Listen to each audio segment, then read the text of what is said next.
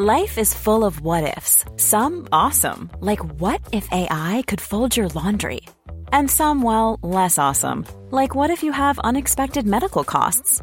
United Healthcare can help get you covered with Health Protector Guard fixed indemnity insurance plans. They supplement your primary plan to help you manage out of pocket costs. No deductibles, no enrollment periods, and especially no more what ifs. Visit uh1.com to find the Health Protector Guard plan for you.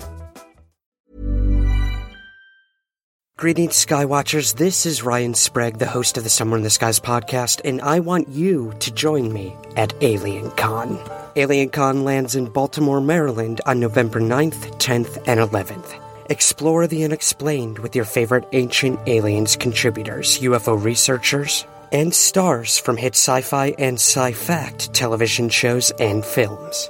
I'll personally be giving my solo presentation, and I'll also be joining my good friend and colleague, Jason McClellan of Rogue Planet, to moderate and take part in panel discussions throughout the weekend. It's going to be a fun and informative weekend for families, serious researchers, and all curious minds alike. And right now, you can get an exclusive Somewhere in the Skies discount on all tickets by visiting thealiencon.com slash register and using the code SKIES at checkout. We hope to see you at the Baltimore Convention Center in November. And now, on to the show.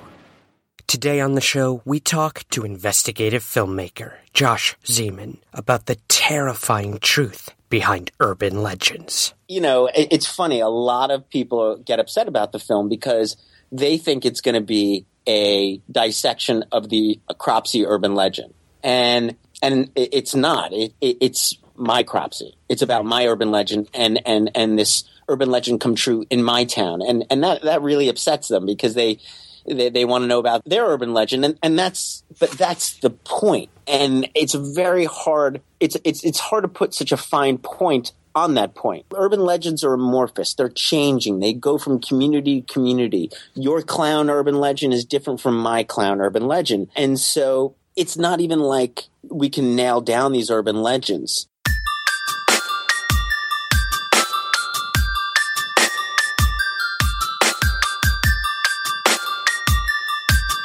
This is Somewhere in the Skies with Ryan Sprague.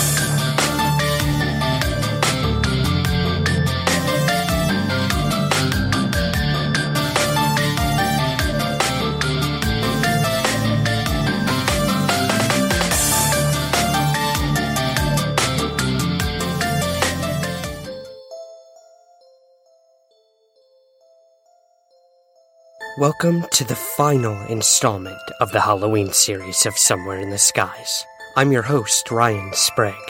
With Halloween just around the creaky corner, we wrap things up this week with one more listener ghost story. Have a listen. My story takes place in 2008 in my hometown near Cleveland, Ohio, and has a few parts to it. I was playing drums in a band with my friends, and we were starting to gain momentum around town. So a local management company scouted us.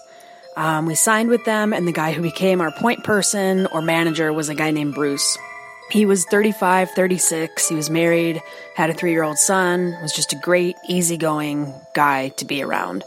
Uh, so we all became really close with him, and he sort of became like a fourth member of the band. So Bruce and I hung out a lot outside of music, and one day we were sitting around at lunch, and I had just gotten a new phone. This was around the time where cell phones were getting fancier and came with these little preloaded animated pictures that you could set as someone's icon when they called you. So he flipped through and decided to make him the rainbow. So he called me probably 15 times a day sometimes. He was always the first person I talked to in the morning and the last one I talked to at night. So I saw that rainbow a lot. We played a show one Friday night and we stayed late. We closed down the bar and then we all went home. A little while later, I got a call from a distraught family member of his saying, Was he acting weird? Did he take something that you know of? He was smoking a cigarette in the garage and then just dropped. I called the band. We all met at the hospital where we found out that Bruce had passed very suddenly from a massive heart attack. We were all in shock, so we just went to our bass player's house and sat outside until the sun came up. I went home, went to sleep, and when I woke up, I melted down super hard. We were all in our early 20s at this time, um, and this definitely was the first loss of this kind that I had ever dealt with. Um, and I was particularly close with Bruce. I was going through a rough time, and he just helped me out with stuff and was good to talk to and a good listener. And we were just really close. I was close with his family. So I looked down at my phone and had the realization that he was really gone. And I thought, man, I'm never going to see that stupid rainbow again.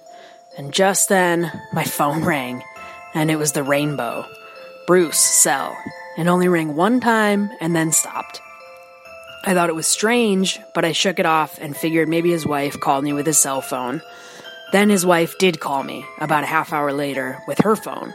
So I asked, Did you just call me a little bit ago with his phone? She goes, No. If he called you, that makes sense because listen to what just happened to me. She had gotten home the night before and put his phone, keys, and wallet on the kitchen table. She also had the coroner's card, she said she put on top of a stack of business cards, dreading the reality that she had to call and deal with all this the next day. Now, there was a table in the doorway that Bruce always set his stuff on when he came home, but she put everything on the kitchen table. So she wakes up, goes in the kitchen. His phone, his keys, and his wallet were moved from the kitchen table to the doorway table, and the coroner's card was now under the whole stack of business cards. Super weird. Part two. I've always had this thing about locking my car. I never remember if I did it or not. Um, I've left events to make sure that I locked my car. Bruce made fun of me for it all the time. So later that day, I was visiting my grandma, and I thought, oh, did I lock my car? I walked out, my driver's side door was wide open, and all I could say was, okay, good one. So I just laughed. Um, I just knew it was him after that, and this is all the same day, mind you, the day after he passed.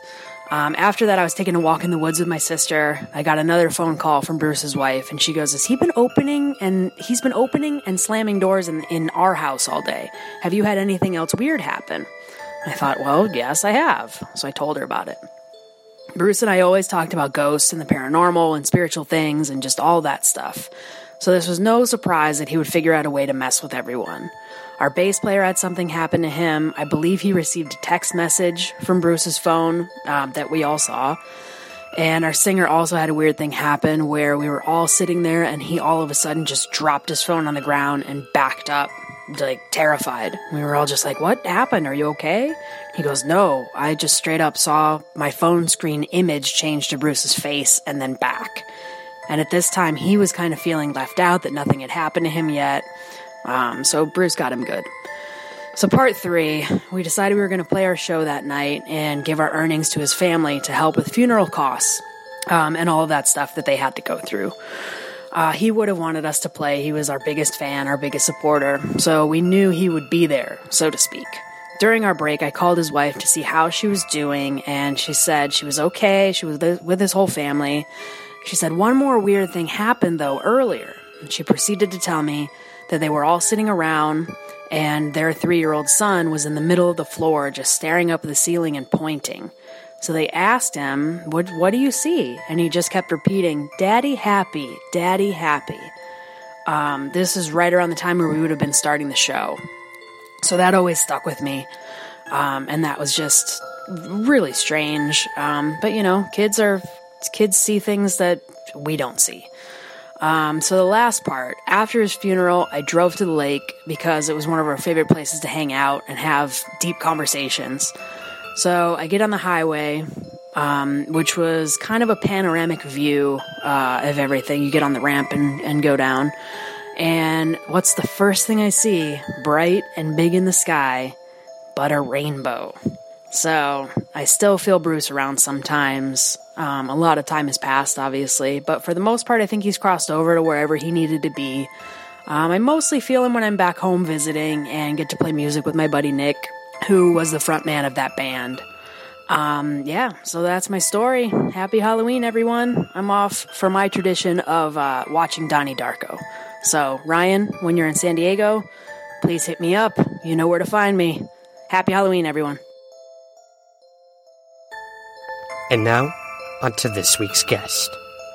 When I was a freshman in college, I remember hearing from an older student that our campus library was slowly sinking into the ground. Apparently, the architect who designed and helped actually build the library didn't take into account the weight of the books that would fill the shelves. So, I would walk by the library every day on my way to class, and I'd take a look, convincing myself that it had sunk just a tiny bit each day. I went on thinking this my entire collegiate career. A few years later, I mentioned this to a friend at a bar in New York City, and as I told it, he laughed. I figured it was because of how stupid the architect was. But no, he was laughing because he'd been told the same thing about the library at his college as well. In fact, we asked several others at the bar, including the bartender, and at least three other people claimed that their libraries at their schools were sinking slowly into the ground. And this was the first time I'd ever truly fell victim to an urban legend. But it was a moment I would never forget. That feeling that my college, my connection to this story was special. But it wasn't. And that is the power of the urban legend. For today's guest, an urban legend in his hometown of Staten Island, New York, haunted his nightmares for many years as a child. If you stayed out too late or snuck into the woods of this New York City borough, Cropsey, a crazed killer, would snatch you up and you'd meet your doom. And while this creepy story sometimes kept children tucked snugly and safely at home, it made others venture out to search for Cropsey. And one of those children was Josh Zeman. And as he grew up, he realized that the urban legend eerily mirrored a tragic string of events that plagued Staten Island. Someone was actually kidnapping and killing children in the town. As the suspects narrowed, Josh made a terrifying connection and conclusion between the actual murders and the urban legend he'd grown up hearing. This led him to investigate other urban legends throughout the U.S., including the man with the hook for a hand, the stranger in the house, killing children with Halloween candy, and even the creepy clown phenomenon. Where did the legend begin and reality end? Which came first? Is fact more terrifying than fiction? We discuss this and so much more right now with investigative filmmaker Josh Zeman. So I came across your work one day when uh, when I tripped upon your first documentary, Cropsey, on Netflix, and I thought this sounds pretty interesting. I had never really seen someone investigate urban legends before, and right off the bat, I was I was completely consumed by this story, and sort of just manifested into your hometown, and then became all too real. So I guess for those who may not be familiar with your work, could you sort of give us a little origin story of how Cropsey came to be? Yeah, I was uh, growing up in Staten Island in the 1980s. There was always these urban legends about the escaped mental patient who lived in what was called the Willowbrook Mental Institution, which was this kind of notorious snake pit mental institution, which was abandoned in the middle of our uh, forgotten borough of Staten Island. And, you know, we were, as teenagers, you always go keg parties, do whatever, hang out. And, you know, I, there was this urban legend about Cropsey, this escaped mental patient, and, and how he would come and snatch you if you went and hung out there. And we really didn't think anything about it until uh, a little girl with Down syndrome disappeared from the neighborhood, and after one of the largest civilian manhunts in New York City history, they found her body buried on the grounds of that same mental institution. Uh, the police arrested a guy. He wasn't an escaped mental patient, he was a worker uh, who had worked in the mental institution and had wor- and lived in a campsite on the grounds.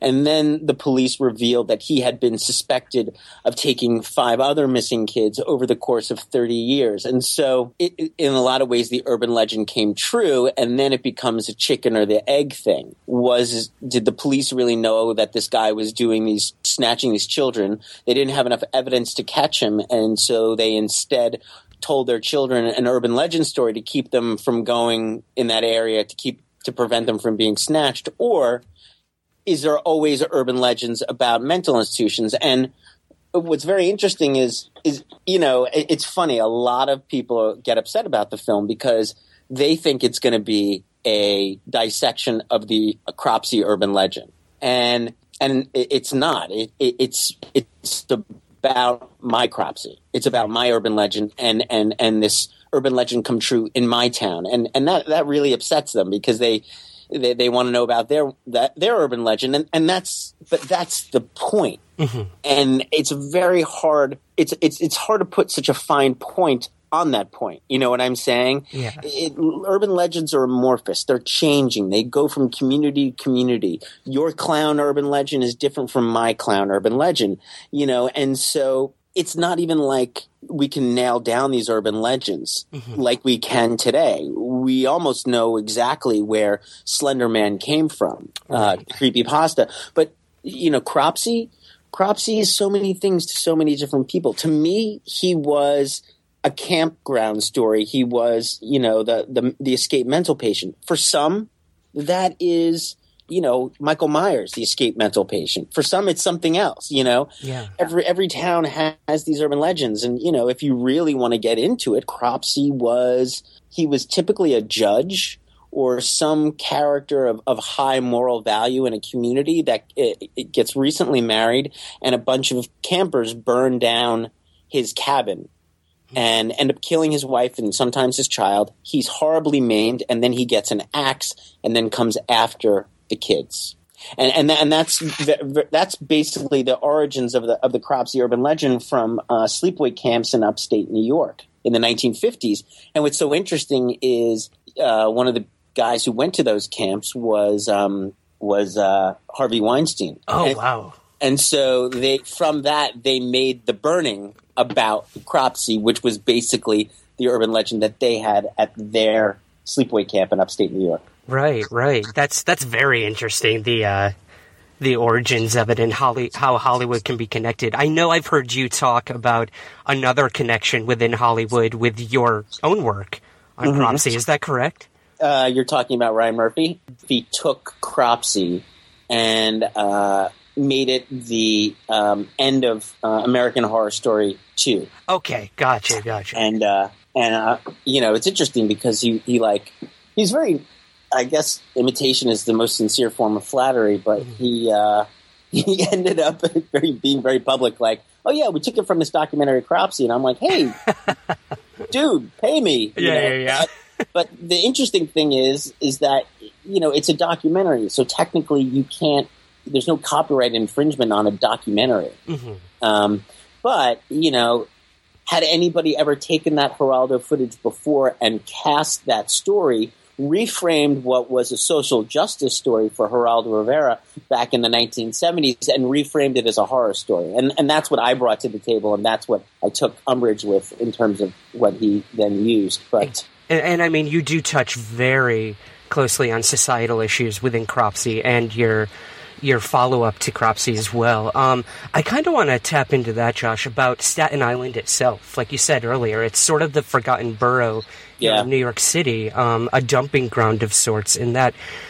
It's an underbelly of where you grew up, and it played such a big role throughout the film. Um, could you tell us a little what you were trying to sort of convey with Staten Island being almost like its own character in the narrative? first of all, as I like when I used to teach and tell kids, like write what you know. You know what I'm saying? And so immediately you're going to write. You're going to. There's so many stories and so many first time filmmaker stories are about their hometown, right? And so um, that was important. And I and, and I guess you know it was just this fascinating history to this pl- this forgotten borough, and you know one with the, an obvious chip on its shoulder. And the more and more I dug into this story, the more and more I realized it played into the people. Because, you know, it starts first with the people. Mm-hmm. Why would people believe the story? Why would people b- bite so hard into the satanic narrative? You know, and it was like, well, one interesting thing we found out was a lot of people, when the Verrazano Bridge was built in the 1970s, a lot of people came over from Brooklyn, right? Yeah. They suddenly had a house, they had a yard, they had this great pla- place because before, when you grew up in the city and there was like a, piece of woods or abandoned place, that was like a lot. You know, that was like a lot that nobody went to, and and only bad things happen in those lots. You got beat up if you used it as a as a walkway to school. people got dragged and raped there. Maybe you would find a body there. Maybe there would be abandoned cars. People would go shoot up there. So when you live in an urban community, abandoned areas or, or pieces of patches of greenery and stuff, only bad things happen there. And then all these people moved to Staten Island, and then they were like, "Oh, look, there's this whole."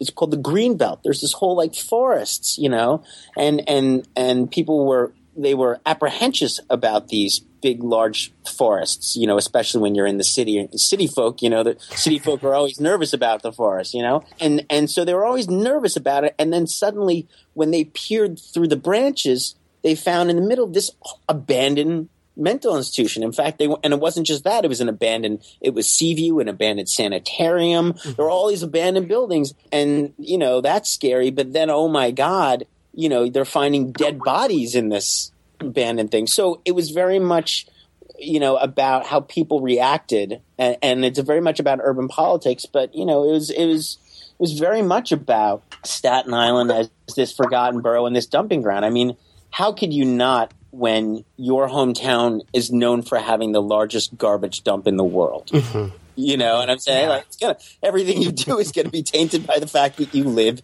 in the largest garbage dump in the world. Right, right. And it's all about like you said, it's all about perception. And I mean, in terms of Willowbrook and the disappearances, like you mentioned sort of in the synopsis of Cropsey, um, you decided to focus on this guy, Andre Rand. Um, mm-hmm. could you tell us a little about how that came to be and sort of what the dichotomy was between what the community considered true and what yeah. the actual trial of this Andre Rand guy, what it brought forth? That's, that's a great question. Originally, I was my I wanted to make Paradise Lost, you know, the documentary by yeah. Joe Berlinger, and and to me that was the the moment I saw that opening sequence with Metallica Sanitarium, I was I was in hook, line, and sinker. This was this was the teenage angst that I was feeling.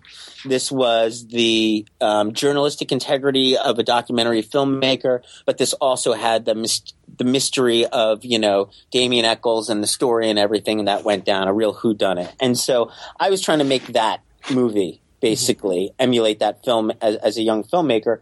But interestingly enough, you know, in New York, you can't have cameras in the courtroom. So I was screwed. I was like, what am I going to, how am I going to tell this story? I can't have a camera in the courtroom. How, how am I going to tell this courtroom drama?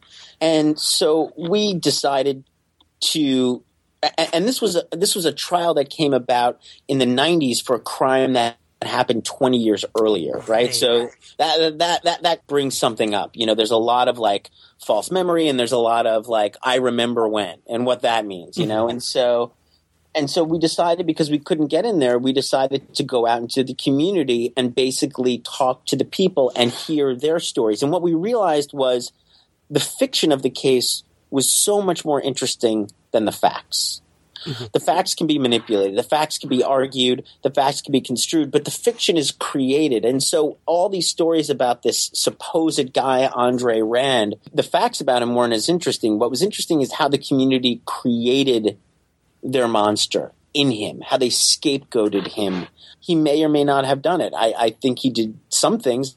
I don't know if he did everything that they, that they said he did, but you know, he became their boogeyman. And the question is, why do communities create monsters? Mm-hmm. Why did they create scapegoats? And especially crimes against children. Crimes against children are the worst crime because they're so incomprehensible to you and I. Yeah. You know, I, I think we can all at some point in our lives get behind killing the guy because he stole our parking space. like you've been that angry, you know what I'm saying? Or the or the person that insulted you or, or you know belittled you or something like that. We can all get behind that. But for somebody who murders a child, there is no logical conclusion, and that's one of our biggest fears, you know. And so I, I we we have to say that that's not human. We have to assign a, a different motivation, and that, and typically the only way we can contextualize and understand that is to say that it's good versus evil. And even more so in this case, that was only heightened when you when in at least in Jennifer's case, he killed a child with Down syndrome because Down syndrome children supposedly the legend goes is they have no ill will thought at all.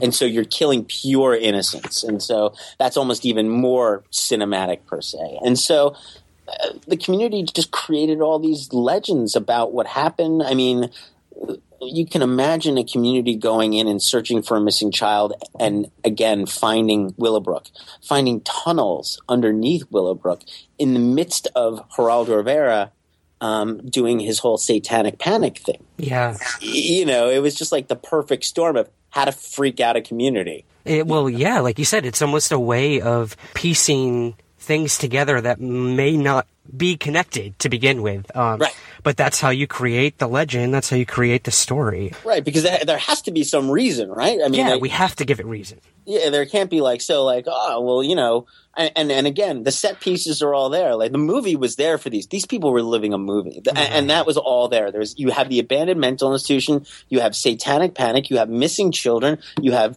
drooling guys like Andre Rand you have mental patients who are still returning to the community and kind of hanging out there um, you've got tunnels you've got cops i mean it's it's again it was all it was all there for the for the connecting, you know, and, and that's exactly what happened. And so, and then so juxtaposing that versus the reality of the trial was just so interesting. And none of it mattered. Uh, you know, if you watch the film and you listen, they were all, the people were all coached in the same way too. They all say, oh, I had to do what I had to do, you know? Yeah. Some people who testified against him. Oh, he sound, he looked crazy. He sounded crazy.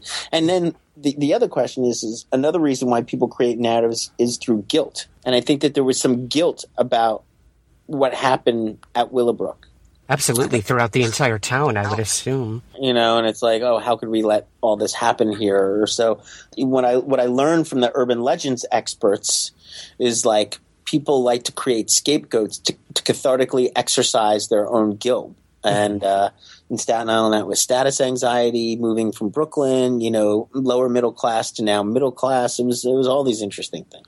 Yeah, and I, I mean, you've mentioned on occasion that we sometimes these acts of violence and murder they occur and they're so unbelievable, so incomprehensible that we have to create a story around it. We have to create some sort of reality to propel that unbelievable act of aggression. Um, And I find that very interesting. I mean, one of the most uh, I, I'd say chilling moments in the film came when you interviewed one of Rand's past acquaintances, and he said you could hold up a photo of this guy, and he could either be quote unquote a murderer or quote unquote he could have saved children from a burning building.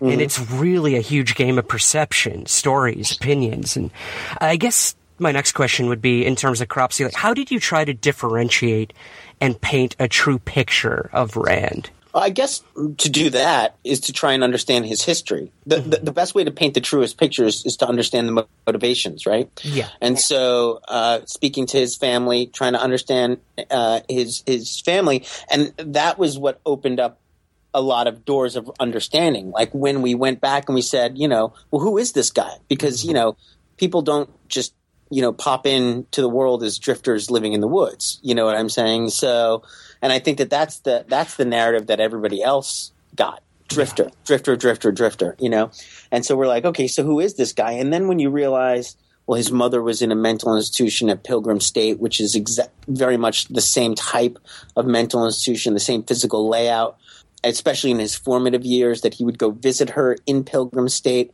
You start to understand the motivations, like why he would want to be at Willowbrook. You know, it was it was comfortable for him. Maybe it was a way for him.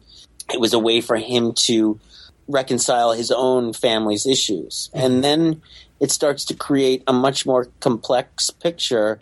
One that I find so much more interesting, but one that breaks out of the simple narrative that that that com- the community has created. Then he's no longer just an evil boogeyman, or he's not a devil worshiper.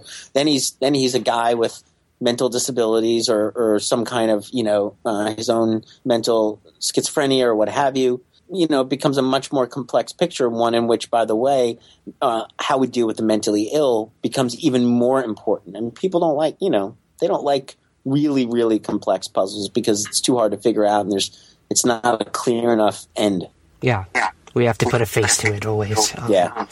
I, I guess, you know, sort of closing in on Cropsey Josh, have there been any updates on the Rand case or have you noticed? I I don't want to focus too much on him because that's not necessarily what the film is about, but have you noticed the urban legend changing at all since he's been imprisoned? the interesting thing was is that nobody had talked about when we were young we all talked about this guy rand and did he ever take those kids? Mm-hmm. and we all talked about cropsey the urban legend.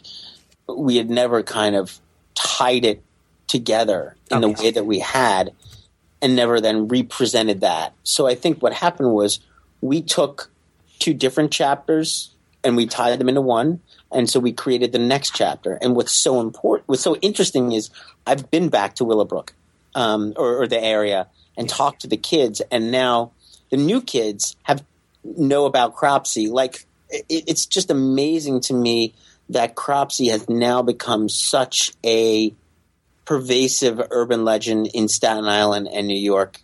It's everywhere, you know, yeah. and so much so that like last year there was a haunted house about urban legends of New York City, and Cropsey was one of the characters. Oh wow! And uh, it makes me laugh only because like this was never, eh, you know, it's just it's almost like Slenderman. Yeah. You know, if you hit it at the right time, you know, with the right story and the right amount of truth, you know, it's gonna it's gonna take. You know, and and that's what makes urban legends go. Just the right amount of truth, the right amount of realness, the right you know mental you know institutions you know all the all those little factors that totally work and it'll go and so it's just amazing to me how that urban legend has evolved and then become so pervasive in Staten Island. And you now see how they happen. And I wonder what the next iteration is going to be. You know? It's so cyclical. You're right. Yeah. And then it keeps growing, festering in a way. well, Josh, it seemed that Cropsey was kind of a mm-hmm. precursor to really getting your thematic point across in your next project, uh, where the idea of urban legends spread from your hometown to all across the country and this came in the form of Killer Legends. Uh, how did this project come about? How did you uh, get hooked up with Chiller TV on that? it's funny, you know. A lot of people are like, they we put it out. It's like, like a movie on Netflix, but a lot of people are like, this doesn't feel like a movie, you know, and, and because it's not. It was a TV show, right? Uh, that it's a pilot that never went, uh, and you know, Chiller, Chiller. I they said, "Oh yeah, we'll make it into a show." And then it was funny. We pitched all these reality TV executives around the time of the ghost hunting shows, and we say, "We said, listen, this is not ghost hunting, okay?" Yeah. And we're looking at urban legends, and they everybody was like, "Wait a second.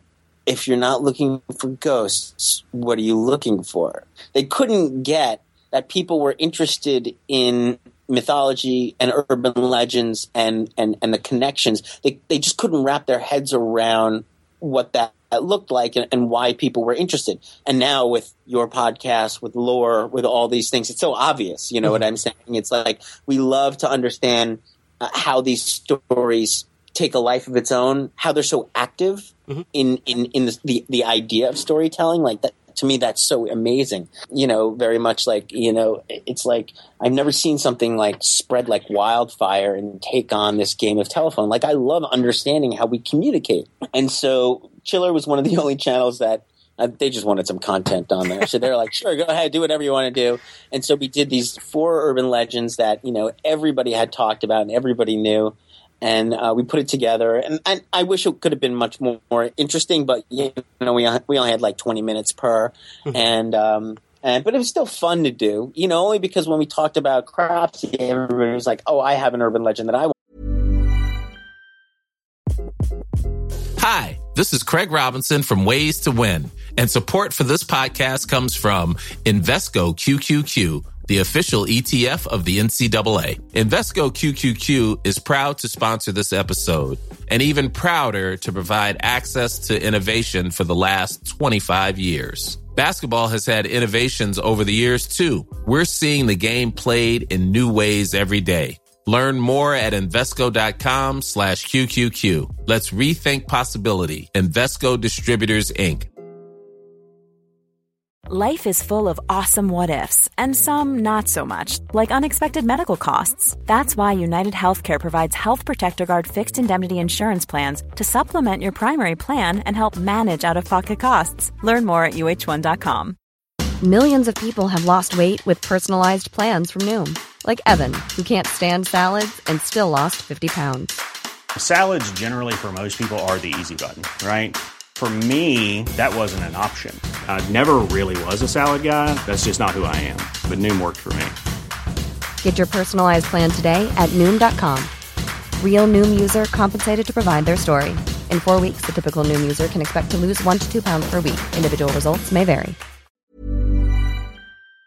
Want to discuss. And so I really liked showing everybody like, hey, Hollywood keeps regurgitating these same old urban legends and let's see where they really come from, you know? Well, let's sort of go into those if you're cool with that. Yeah. The first one you cover is Lover's Lane in the Hook. And give us, could you give us a little backstory on the urban legend and what brought you to Texarkana, Texas? Sure. It, it, this is really interesting. You know, it is, it, it is the most famous urban legend of the 1950s and 60s. You know, couple making out in a car in Lover's Lane. The radio is on. They're getting really hot and heavy, and all of a sudden, you know, newscast comes over the radio that there's an escaped mental patient uh, roaming the countryside. He has a hook for a hand. The girl, coitus interruptus, wants to go home. The guy's all pissed because he's not going to get laid. He jams on the, the, the gas, pulls the car out of Lover's Lane, gets home, opens up the car door for the girl, you know, to let her out to go inside her home, and, and suddenly he sees the hook is on the car door.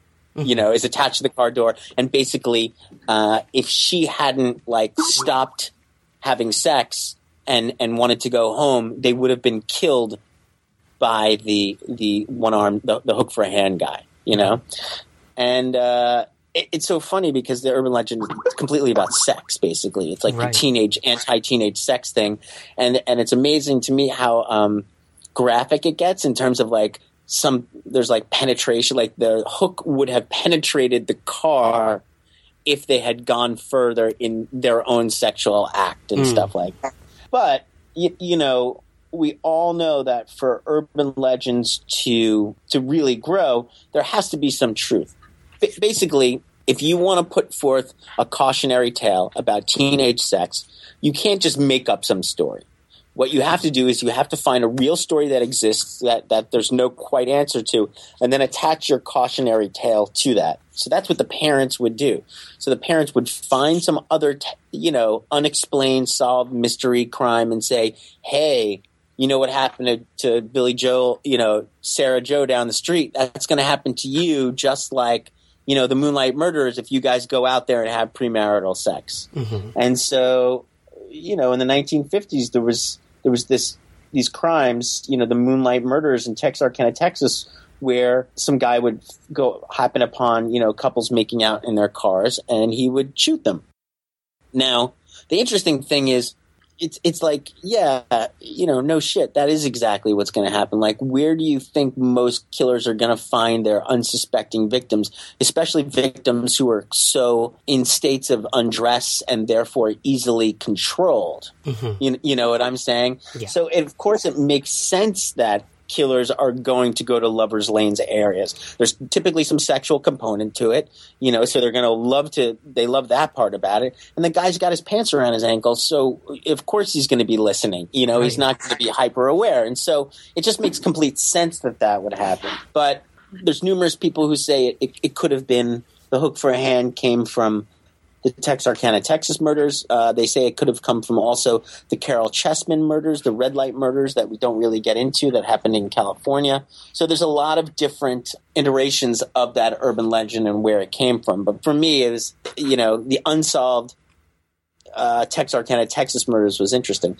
And then on top of it, as we're filming it, we find out that Ryan Murphy is doing uh, was doing uh, the you know the remake of of the film the town that dreaded sundown so it was like okay this is just hysterical Yeah, well, let's definitely touch on that. I mean, that Yeah. was probably the biggest twist. Um, I mean, you left the what was it, the Parks and Rec director in Texarkana like speechless. Um, um, like like you said, yeah, you it's an discovered. amazing idea i Yeah. love the idea that so basically the idea is that they show this 1970s movie the town that dreaded sundown which uh, which by the way was one of the first blair witch style movies a movie which was a docudrama, which was basically fictionally filmed, but you know there was voiceover to make it be, to make it seem like it was real and happening.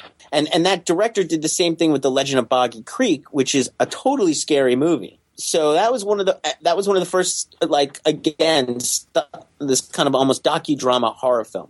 And the Legend of Boggy Creek was a huge, huge moneymaker. Mm-hmm. Uh, that was that was that was the Blair Witch of its time. And so while we're so they show this movie about the murders in the actual park where the murders happened every October as part of some, you know, film series. Yeah. So basically, that is legend tripping.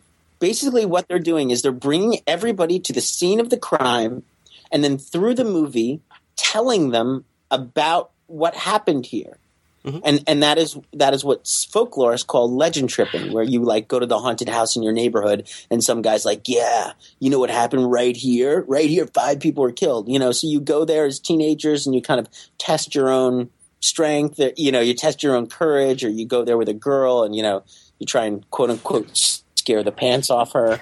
um, you know, so it's all part of, of this kind of thing that we do. Yeah. Well, I mean, that's a good point too. Is that like a lot of these times you go on ghost tours, and it's it's not. It's it's it's legend tripping. But I guess you know, bringing bringing to light when this happened, the Texarkana case. You know, mm-hmm. car culture was a big thing, and totally right, you know, exactly. Um, so it is, like you said, it's almost a lesson, like what not to do to, you know, for kids to remain celibate and conservative. Um, so I found that very interesting. I think you put it best with this case, Josh, that it's a lack of answers on who killed the people in the town that makes the legend stronger. And, uh, yeah, it, it just sort of grew from there it, it, the lack of answers is what is is like the main ingredient, which you can then take that story and repurpose it for anything that you want because there is no answer. So, like that's the only way an urban legend can actually form is from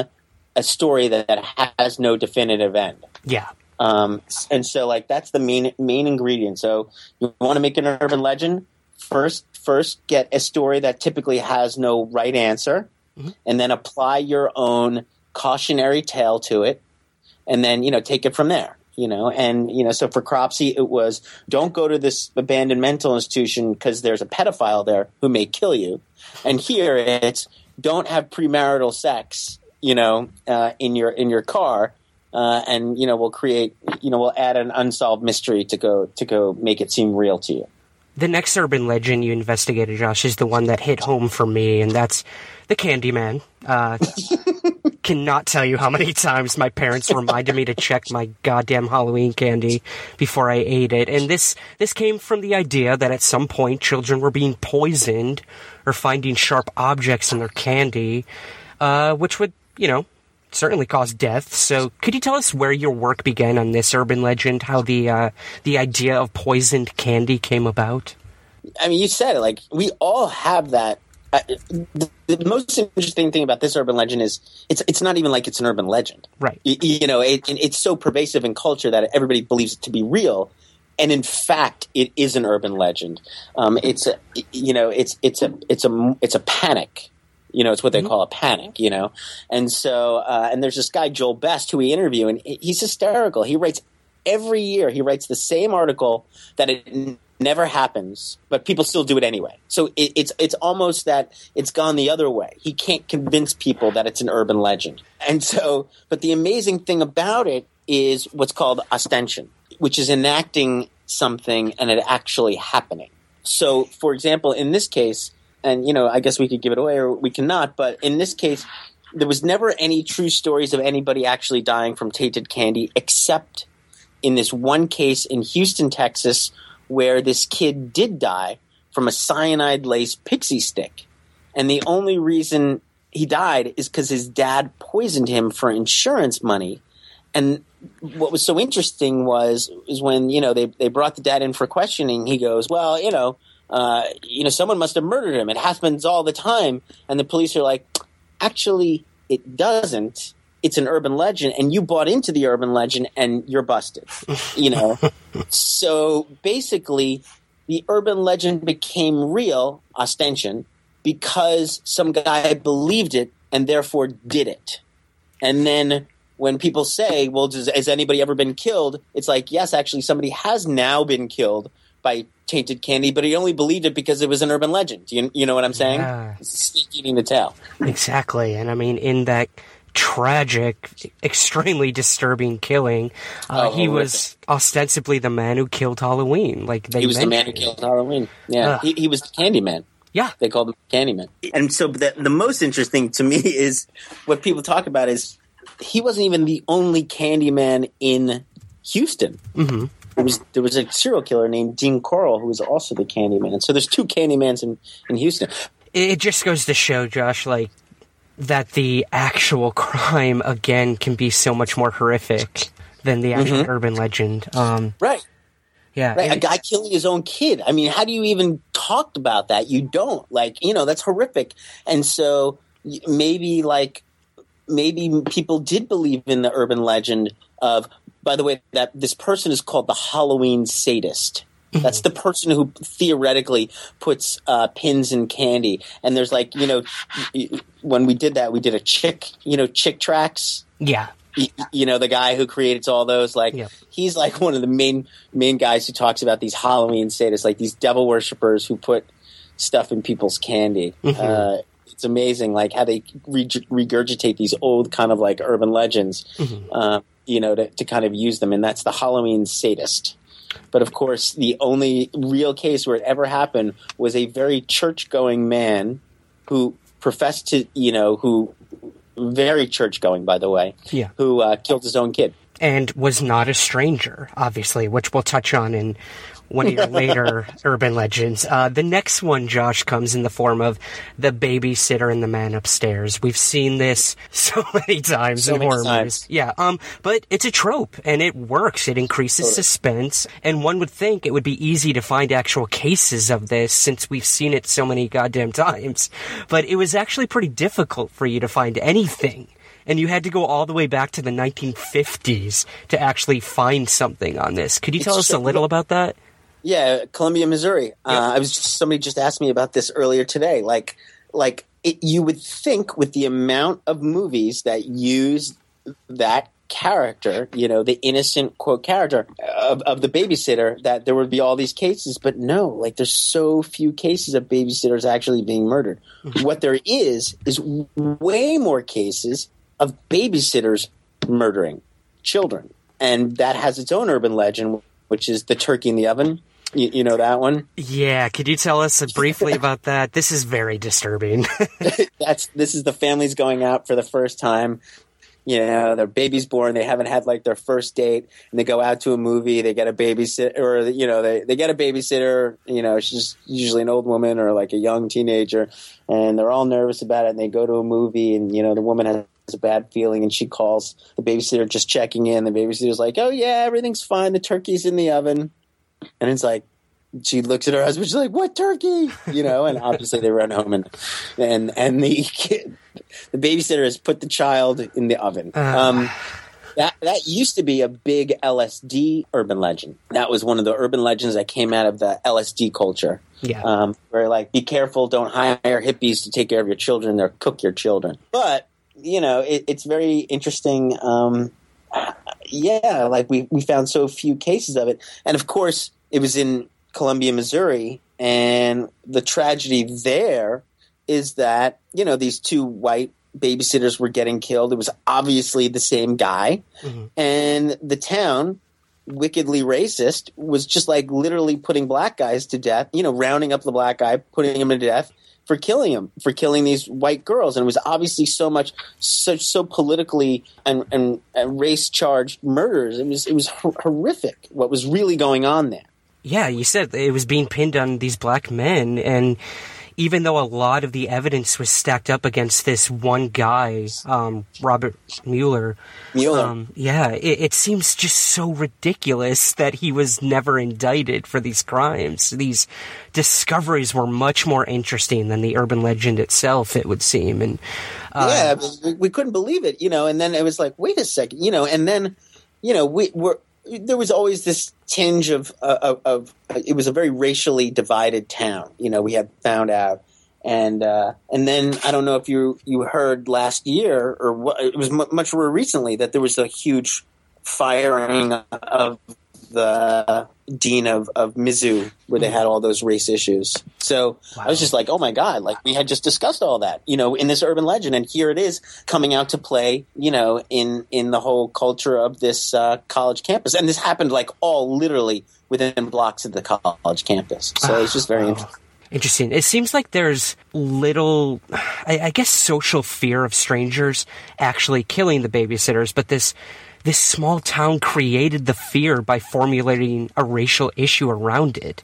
Right. And- that's just another thing, right? You know, the fear of the black man, you know? Exactly. But the interesting thing was it was also like the, the whole thing about like, did you check the children? Did you check the children? First of all, when a stranger calls was the first time a film used an actual like urban legend from on like almost beginning to end, mm-hmm. you know?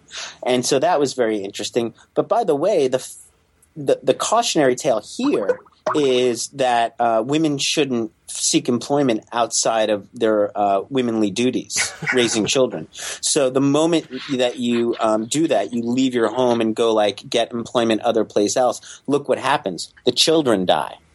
So it's really it's really about the subjugation. Uh, the, the urban legend itself is about the subjugation of women. Yeah, exactly. And we see that so many times in horror movies, you know, Yeah. in terms of um, celibacy or purity, as it were. And it does. It touches on many Right. gender issues. Um, which brings us back to Scream, Mm-hmm. which basically, in a lot of ways, is a very irreverent, self-referential horror film that knows the tropes of these urban legends and then talks about them. Yeah. You know, where the character talks about, you know, oh look, it's the celibate, you know, babysitter. You know, she she's she's obviously not going to get killed, where the slut babysitter is going to get killed. It's it's referential, like they know that that's happening.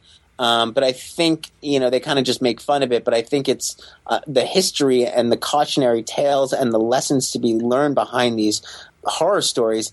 Th- there's so much you can learn about them. You know, there's so much that's being said, and there's so much manipulation that's going on, which I find to be the most interesting thing. Um, absolutely, and that manipulation only continues um, in the last urban legend that you covered, killer clowns. Yeah.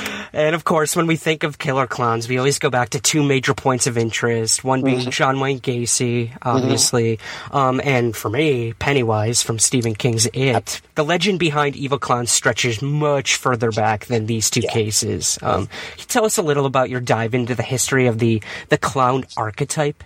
it's so interesting because this wasn't really like an urban legend per se, and that got some people angry. But I, I had to do it because it was just like, when did clowns become creepy? And when you find out is clowns actually were always creepier. They were creepy first before they became, you know, so sugar coated. Mm-hmm. And then they were then they became creepy again. And and so, you know, look, a, a lot of people say clowns became creepy when John Wayne Gacy hi- his dastardly deeds were brought to light.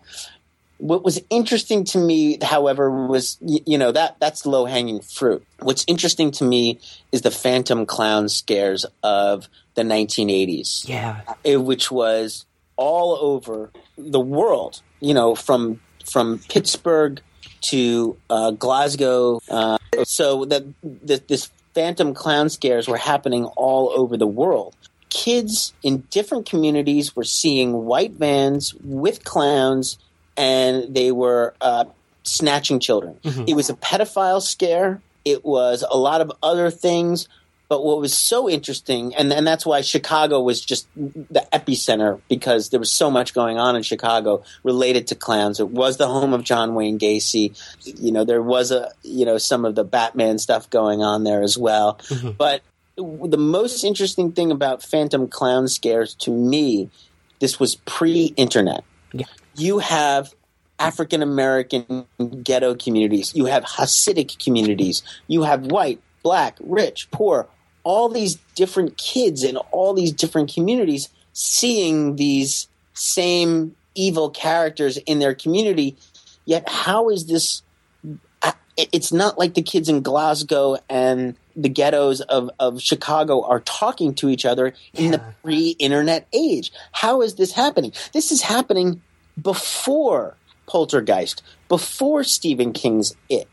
Mm-hmm. You know what I'm saying? And so to me, there is some undercurrent th- this is where I like I start to get the chills because to me that there that's when you're really seeing like a massive game of hysteria and panic going on pre-internet, and and that's what's interesting to me, and to know that Pennywise came out of that. Yeah, I mean, again, it could be the parasitic nature of Hollywood, but that only feeds the uh, the idea of the legend and permeates it. And like you said, like how were these phantom clowns supposedly being sighted all over the world at, at the same time? You know, and all these different communities of people who don't talk to each other. Hasidic kids were not talking in Chicago. Were not talking to inner city. Yeah. Uh, you know, kids from the ghetto. It just wasn't happening. You know, but they were all seeing it. You know, and it's just so strange and bizarre. And and then when we started to do our research and we found out at the same time that you know, there was Gacy, of course, and there was all this stuff. We found out in Chicago that there was this train wreck where uh, a whole bunch of clowns had burned to death in a in a massive train fire. We're yeah. like, okay, well, that, you know, and there's a and there's a cemetery dedicated to it. We're like, okay, well, that, that's you know, then it's Stephen King. You know, yeah. what I love about Stephen King is he takes the modern day. There's the mod. There's the there's the monster that's happening now mm-hmm. right? Like The Shining or The Pet Sematary. And then there's always some historical element to it. Typically Indian, American Indian. He likes to go for on the native side. You know that that that allows it to, to kind of set itself in history a lot further back that makes that really like it's almost like the glue that sets the horror the narrative you know mm. for him you have the idea of the mischievous clown blending into modern day where children were said to be abducted um, and like you said, you, you focused a lot on the area in Chicago, and I, I do want to bring up Gacy just briefly, sure. if we could, Josh. Um, sort of the misconception of Gacy, it was right. that he was a murderous clown, but I mean, you say in the film, or excuse me, in the the pilot, sorry, yeah. uh, that this isn't the case. I mean, the clown aspect of his life was in some ways completely disconnected from the murderer.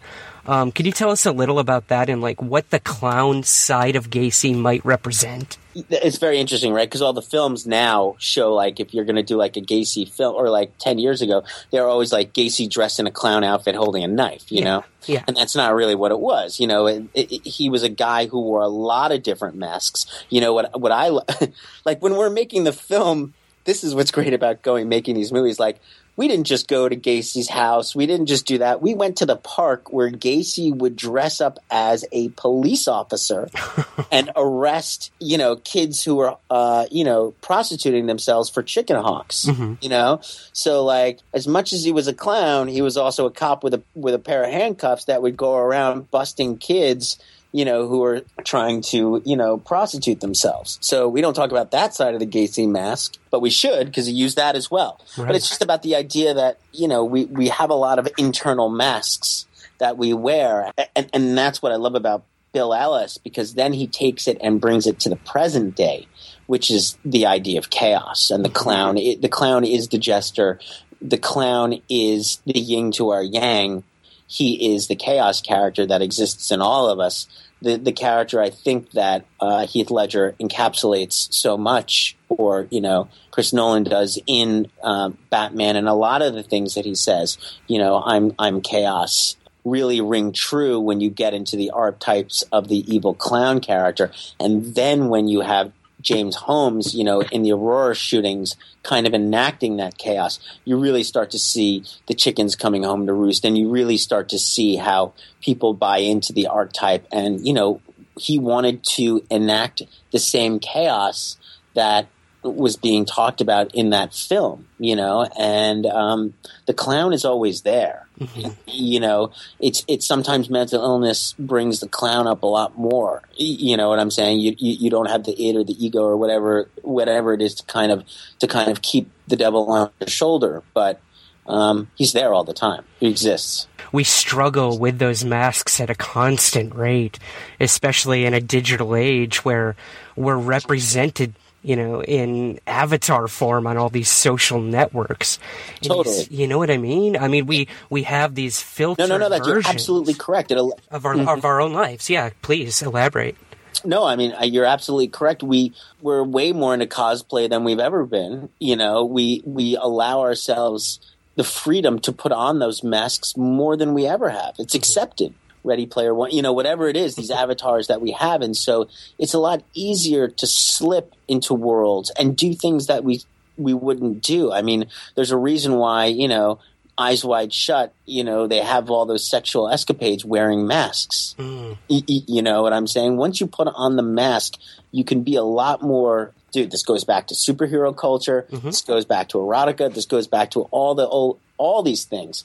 You know, if you could put on the mask, you can be that other person a lot easier. It's it's it's absolutely captivating, Josh. And um, in terms of like what we do, we cover some pretty fringe topics. Um, mm-hmm. I deal a lot with people who claim to have encountered possible non-human entities. I mean, let's be honest, aliens. Every story seems to have the same prototypical timeline mm-hmm. of events, you know? And I constantly find myself miffed about if this all stems from a cultural narrative or if it actually happened or if it's both. I don't pretend to have any answers. Uh, I'm in no place to do that. But do you think people like to adopt these sort of stories, these prototypes as something of their own? Um, like is it a pride thing? Do they want to be noticed? Like what do you, what do you think's going on there in terms of possibly the paranormal? Um, but if we don't want to go that far, like we can. I mean, uh, you know, like look, I don't consider myself like a mythbuster per se, yeah. but but you know, ego yeah. Absolutely. Like I was the one to see the ghost. The ghost ho- showed himself to me. Right. You know, is that there? Absolutely. You know, and that, that, that also plays in kind of a Salem witch trial itself. You know, how much was the Salem witch trials like Heathers? How much was it a popularity contest? I saw the devil, you know? um, but then, you know, I did a movie as a producer called Mysterious Skin. And, and one of the things in Mysterious Skin is his character Brady Corbet he was molested by his baseball coach, but you know he thinks he was abducted by aliens. Mm. And so, you know, there's a one reason why so many of the alien abduction stories have a sexual uh, penetration thing going on as well. Again, we create stories to deal with events that we can't understand or don't want to understand because they make no sense. Mm-hmm. Why would a baseball coach, some guy I trust, molest me. So instead, I was abducted by aliens because we don't know the motives of an alien. That's just how it happens. It happens for so many reasons. One of the urban legends actually that we do plan on trying to do another round of, of, of killer legends, by the way. Uh, that was going to be my next question. do plan on doing that. We've been going back and pitching that, you know, to, to do it on a better channel and to find, you know, the right place, whether that's Netflix. Mm-hmm. And uh, so, guys, if you're out there and you want more, please let us know. And and one of the ones we want to talk about is the is the Betty and Barney Hill. Oh, awesome! You know, yeah. because listen, there's a lot of people who have a lot of different reasons why they might say that they were abducted by aliens, right? And and you know, there's some people who have you seen, by the way, Mirage Men? Absolutely. Uh, Great movie, Mark right? Yeah. Uh, one of my, I just watched it the other day. It's funny you mentioned that. So good. Amazing, yeah. So and good. Creating a myth around so many years of storytelling and creating a myth out of disinformation yeah. in an to feed more disinformation. It's brilliant. You it know is. what I'm saying? Like that. So that is like who knows why some of these things happen? Like, who knows why people? There's so many different reasons to feed the mythology yep. that it's so hard to, uh, you know, get an answer for all of them. Like, you know, maybe Whitley Strieber was abducted. You know, maybe you know, maybe something did happen, or, or, or, but maybe you know something else happened.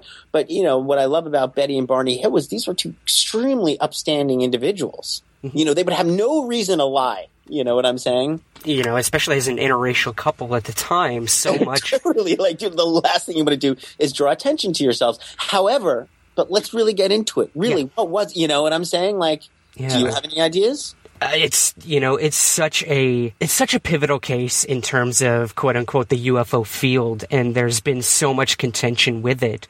Um, in terms of my personal beliefs, I don't know. I, I honestly don't know, and I'm not afraid to say that. I firmly believe something happened to them. Um, a lot of people think it may have been the military.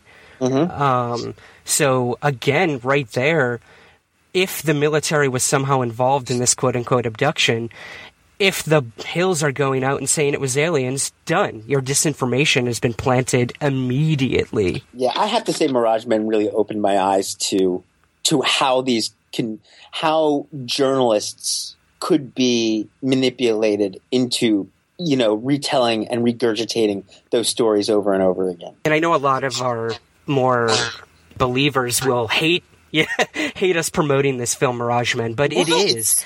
It's absolutely eye opening. Guy, you have a guy who works for the CIA saying that that is what we did. Yeah, yeah, exactly. Richard Doty, you know, and for all his uh, You know, that's he says we deliberately spread misinformation because we didn't want people to know about things like stealth bombers. Right. So if somebody said something, we told them it was an alien ship. right. That's, that's what you do. So the other part of an urban legend is that you can never prove or disprove it, right? Yep. Because if you could, then the urban legend has no power. And so the the the inability to, to you know the, the the the fact that you can't do it is what makes it work. And and the same thing with with you know aliens. Once you throw in the disinformation, there's always an answer. You know what I'm saying? And nev- and there's never a right answer. and that seed was sort of planted early on with the first case of Roswell in 1947, which started immediately with possibly a lie, but we don't know, and it just it goes from there. So you you mentioned Josh that you you want to do more of Killer Legends. Um, what would you want to cover um, if you had the opportunity? Oh, there's so many great ones. Uh, when Wendigo psychosis, you know, the idea of like eating people somehow makes you crazy, uh, which which is true. You know what I'm saying? Uh, everything mole people love that. You know, we were just talking about it this morning. Literally, literally, we were just talking to a um, a company this morning about it. You know, mole people, um, Betty and Barney Hill, uh, vampire cults. You know, like uh, all, all those very interesting things. We're doing a a show. We're doing a show actually for uh, for A&E uh, about serial killers Oh, okay. and kind of dispelling some of the mythology about that. And you know, a lot of people think that vampires were just werewolves were just serial killers. They were just serial killers that, that that were killing people, and people didn't know how to contextualize that, so they kind of created you know the vampire mythology. Yeah, it makes complete sense. You know. Yeah. Um, and I know you're working on another documentary as well. Is that correct? Yeah, yeah. One about an, a different kind of urban legend, a whale. A whale. okay. yeah, that is that's that's my lovable. Can't can't do too much darkness, but uh, actually been working on it for about four years. Documentary about a whale that calls out at a frequency that theoretically no other whale can understand, and he's been swimming through the oceans kind of for um, you know a couple decades now, and uh, it's this kind of Ahabian quest to find this whale, and just why we believe why we have all these uh, emotions tied to whales. Everybody loves whales, but why? Especially one that can't communicate with anything else on the planet. Of course, it's man's existential crisis. You know, Wow. it's, it's the best thing. And so, like, just to watch people like freak out when they hear this story, they're like, "Oh my god, it's so sad." Oh wow, yeah, that's where the empathy comes in for sure. Totally, totally. So, Josh, where can we find out more about what you're up to and where to find Cropsey, Killer Legends, and how we can get this thing back on the air? Sure. Well, you know, the the interesting thing is that uh, Cropsey, you can see it Netflix. You know, it's pretty much everywhere digitally, and uh, you can also, um, if you just search for it, a lot of people don't know that there's a ton of great extra footage on Cropsey. Uh, on the DVDs that you can uh, VHX, you can company called VHX, you can find it. But you know, if you do some searching, you can find how to get all that additional content. Same thing with Killer Legends, iTunes, Hulu, Netflix, and then um, you know some of our other stuff is going to be coming out. Twitter, Josh Zeman. You know, I'm around. It's interesting. I don't use that much social media, as, as you might think, but that's because uh, I'm always working. Yeah, uh, that's a good thing, man, for sure. I wish more people would take after you. Uh, I rather I rather make content than make posts. Yeah. but, you know.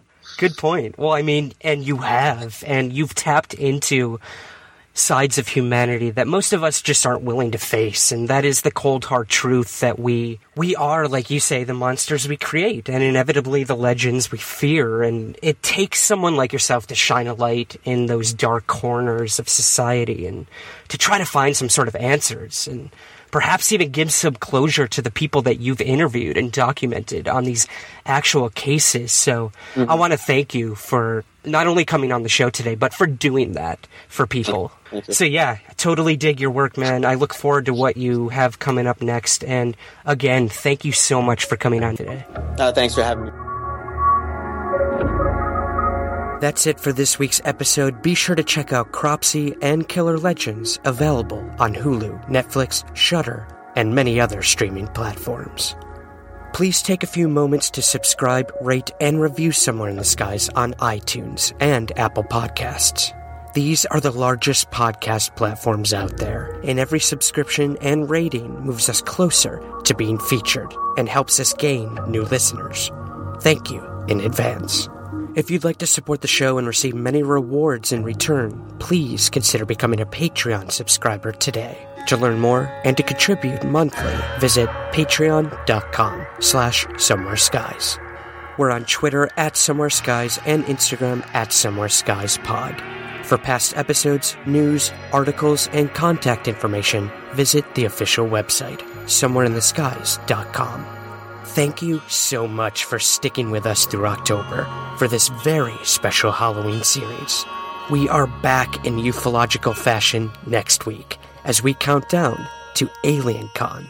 We've got some very special guests coming your way throughout November, so stay tuned for that. Have a very happy Halloween.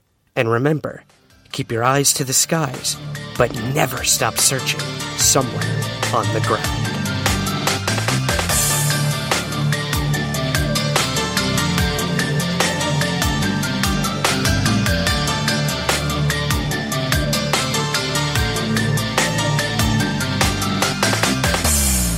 Somewhere in the Skies is produced by Third Kind Productions in association with the Entertainment One Podcast Network. To learn more, visit entertainmentonepodcast.com. It's human nature to be fascinated by mystery, drawn to the unknown, desperately seeking answers for something that is impossible to understand or explain. Well, that's our specialty. I'm Paula Schleis. And I'm Steve Yoder, and we're the hosts of Ohio Mysteries and we've got a head scratcher for you. Join us the evening of October 28th for a very, very special podcast we're calling The Great UFO Chase. Because if you're a skeptic, this just might be the story that makes a believer out of you. After all, who can argue with eyewitness accounts and even a photo from trained law enforcement officials in two states? Um, Project Blue Book, that's who. Oh, yeah, those guys. Well, Give us a listen and decide for yourself. Search for Ohio Mysteries on your favorite podcast app. Or visit us at ohiomysteries.com. Even when we're on a budget, we still deserve nice things. Quince is a place to scoop up stunning high end goods for 50 to 80% less than similar brands. They have buttery soft cashmere sweaters starting at $50, luxurious Italian leather bags, and so much more. Plus, Quince only works with factories that use safe, ethical, and responsible manufacturing. Get the high-end goods you'll love without the high price tag with Quince. Go to quince.com/style for free shipping and 365-day returns. This is the story of the one. As a maintenance engineer, he hears things differently. To the untrained ear, everything on his shop floor might sound fine, but he can hear gears grinding or a belt slipping. So he steps in to fix the problem at hand before it gets out of hand. And he knows Grainger's got the right product he needs to get the job done, which is music to his ears. Call, clickgrainger.com, or just stop by. Granger, for the ones who get it done.